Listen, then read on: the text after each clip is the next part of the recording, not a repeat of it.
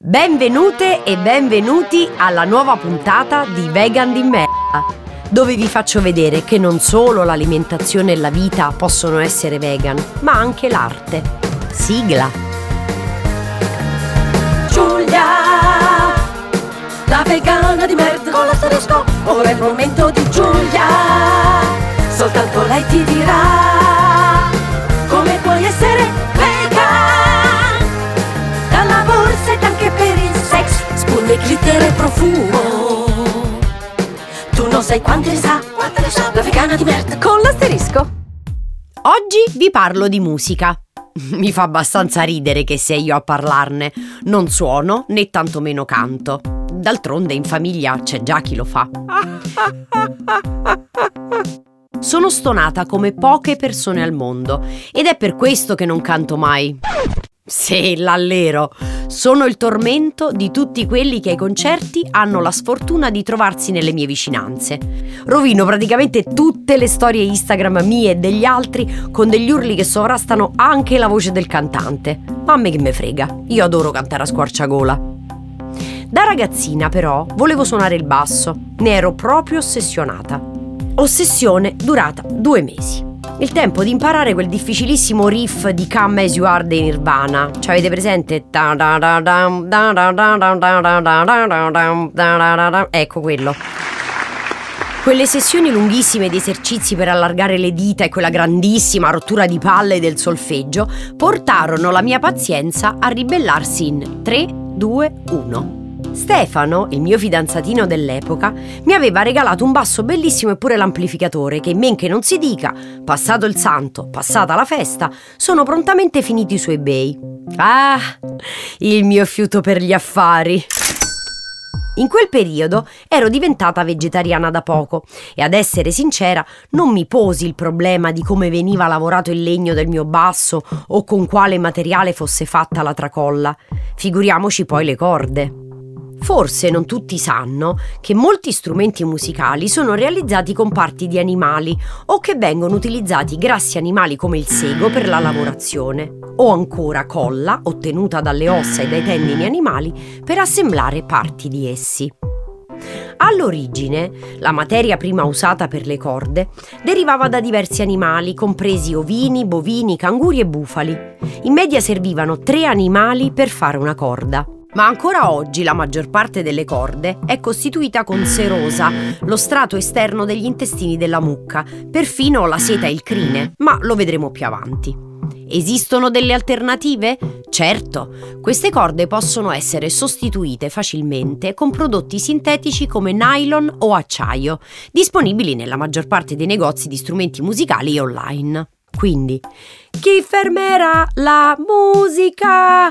Sicuramente non i vegani, perché oggi anche i musicisti possono trovare sul mercato strumenti cruelty free realizzati con materiali sintetici. Ecco un po' di informazioni che vi aiuteranno a indirizzare le vostre scelte.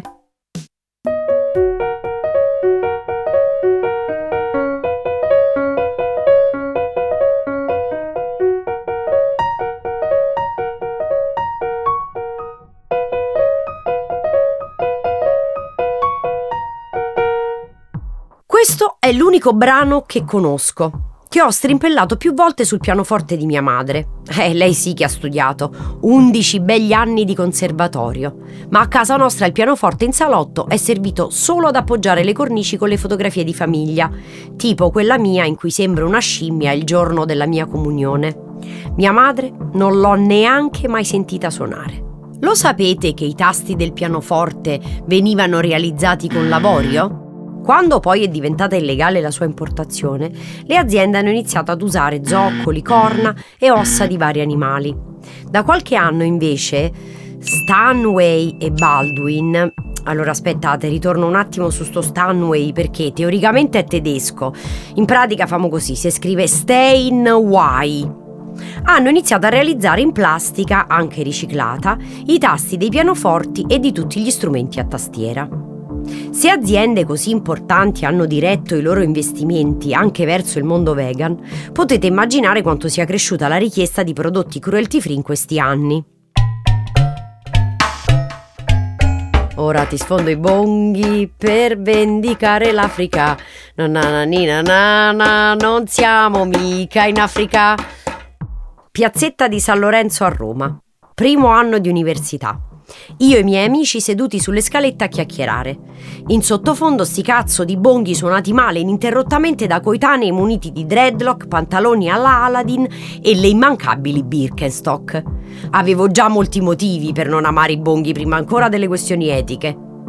Pelli di pecora, alce e mucca sono comunemente usate per fare tamburi, bonghi e percussioni. Oggi è sempre più facile sostituire pelli animali con materiali sintetici o derivati da scarti alimentari.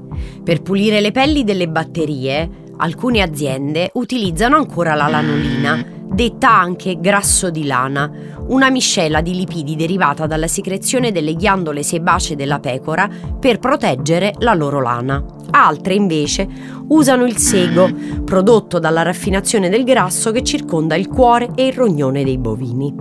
Ma ci sono molte alternative vegetali, come il sego giapponese, il sego vegetale e la ceresina, miscela di idrocarburi simile alla paraffina.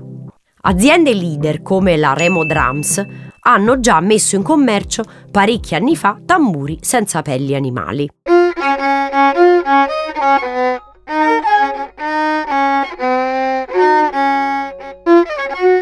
Ammiro molto la determinazione dei violinisti. Soltanto a me sembrava un suono melodioso quando ascoltavo la mia compagna di classe che studiava per ore. Quello stridente cigolio di porte mi emozionava sempre e guardarla mi incantava per l'eleganza con cui l'archetto sfiorava le corde. Mai mi sarei immaginata che quel delicato oggetto fosse realizzato con il crine. Per il vostro violino, contrabbasso, violoncello o viola potete usare archi sintetici fatti di fibra o vetroresina di carbonio che potete acquistare online da Incredibow. Ma dopo tutta questa attenzione nello scegliere il vostro strumento, non cadetemi proprio sulla custodia o sulle tracolle, che oltretutto sono stati tra i primi oggetti ad essere vegan friendly, prodotti in similpelle, in stoffa o in materiale sintetico. Li trovate della Gator, una delle maggiori produttrici di custodie per tutti gli strumenti. Ma sappiate che quasi tutti i negozi di musica sono in grado di soddisfare le vostre richieste. Prima di fare un acquisto, prendete tempo per verificare ciò che state per comprare e sappiate che tante cose potete trovarle anche online. Tra l'altro c'è una scena musicale che ha promosso il veganismo in un modo che non ha niente a che fare con lo stereotipo da asceta che si associa alla vita cruelty free. Nella scena punk hardcore, tra la fine degli anni 70 e l'inizio degli anni 80, è nato il movimento Straight Edge, uno stile di vita che prevede l'astinenza dal consumo di tabacco, alcol e droghe e prevede la pratica del veganismo e l'astinenza dal sesso occasionale. Quindi, a partire dalla nascita di questo movimento, che parte dall'America e arriva pian piano in tutto il mondo, inizia ad espandersi anche uno stile di vita sano ma comunque spericolato, anche grazie ai testi delle canzoni che promuovevano proprio il veganismo. Sì, so che non sembra, ma sono band assolutamente scatenate.